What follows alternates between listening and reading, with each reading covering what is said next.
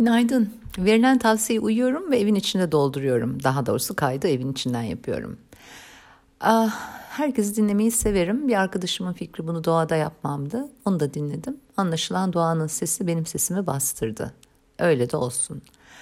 Dün yaptığım koşuk üzerine esinlenerek konuşmak istiyorum bugün.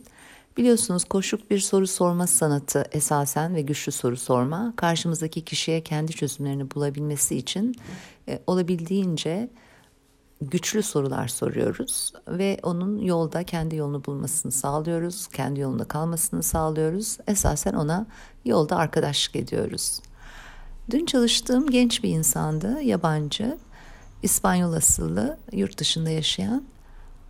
Kendisine hangi soruları sorarsa aslında bu aradığı cevabı bulabilir sorusuyla başlamıştık koçluk görüşmesine.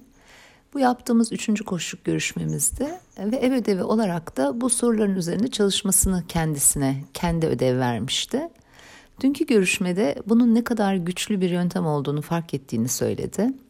Kendisine sormaya cesaret edemediği soruları bir ödev olduğunda ve bunu bana bir şekilde yansıtması gerektiğini düşündüğünde ciddi sorular sorma ihtiyacı olduğunu fark etmiş ve hakikaten kendimize sorular sorarken ne kadar cesur davranıyoruz, ne kadar istekli oluyoruz o gerçeklerle yüzleşmeye. Çok süper bir örnek görüşmeydi. Zaten her görüşmeden ben de inanılmaz faydalanarak çıkıyorum.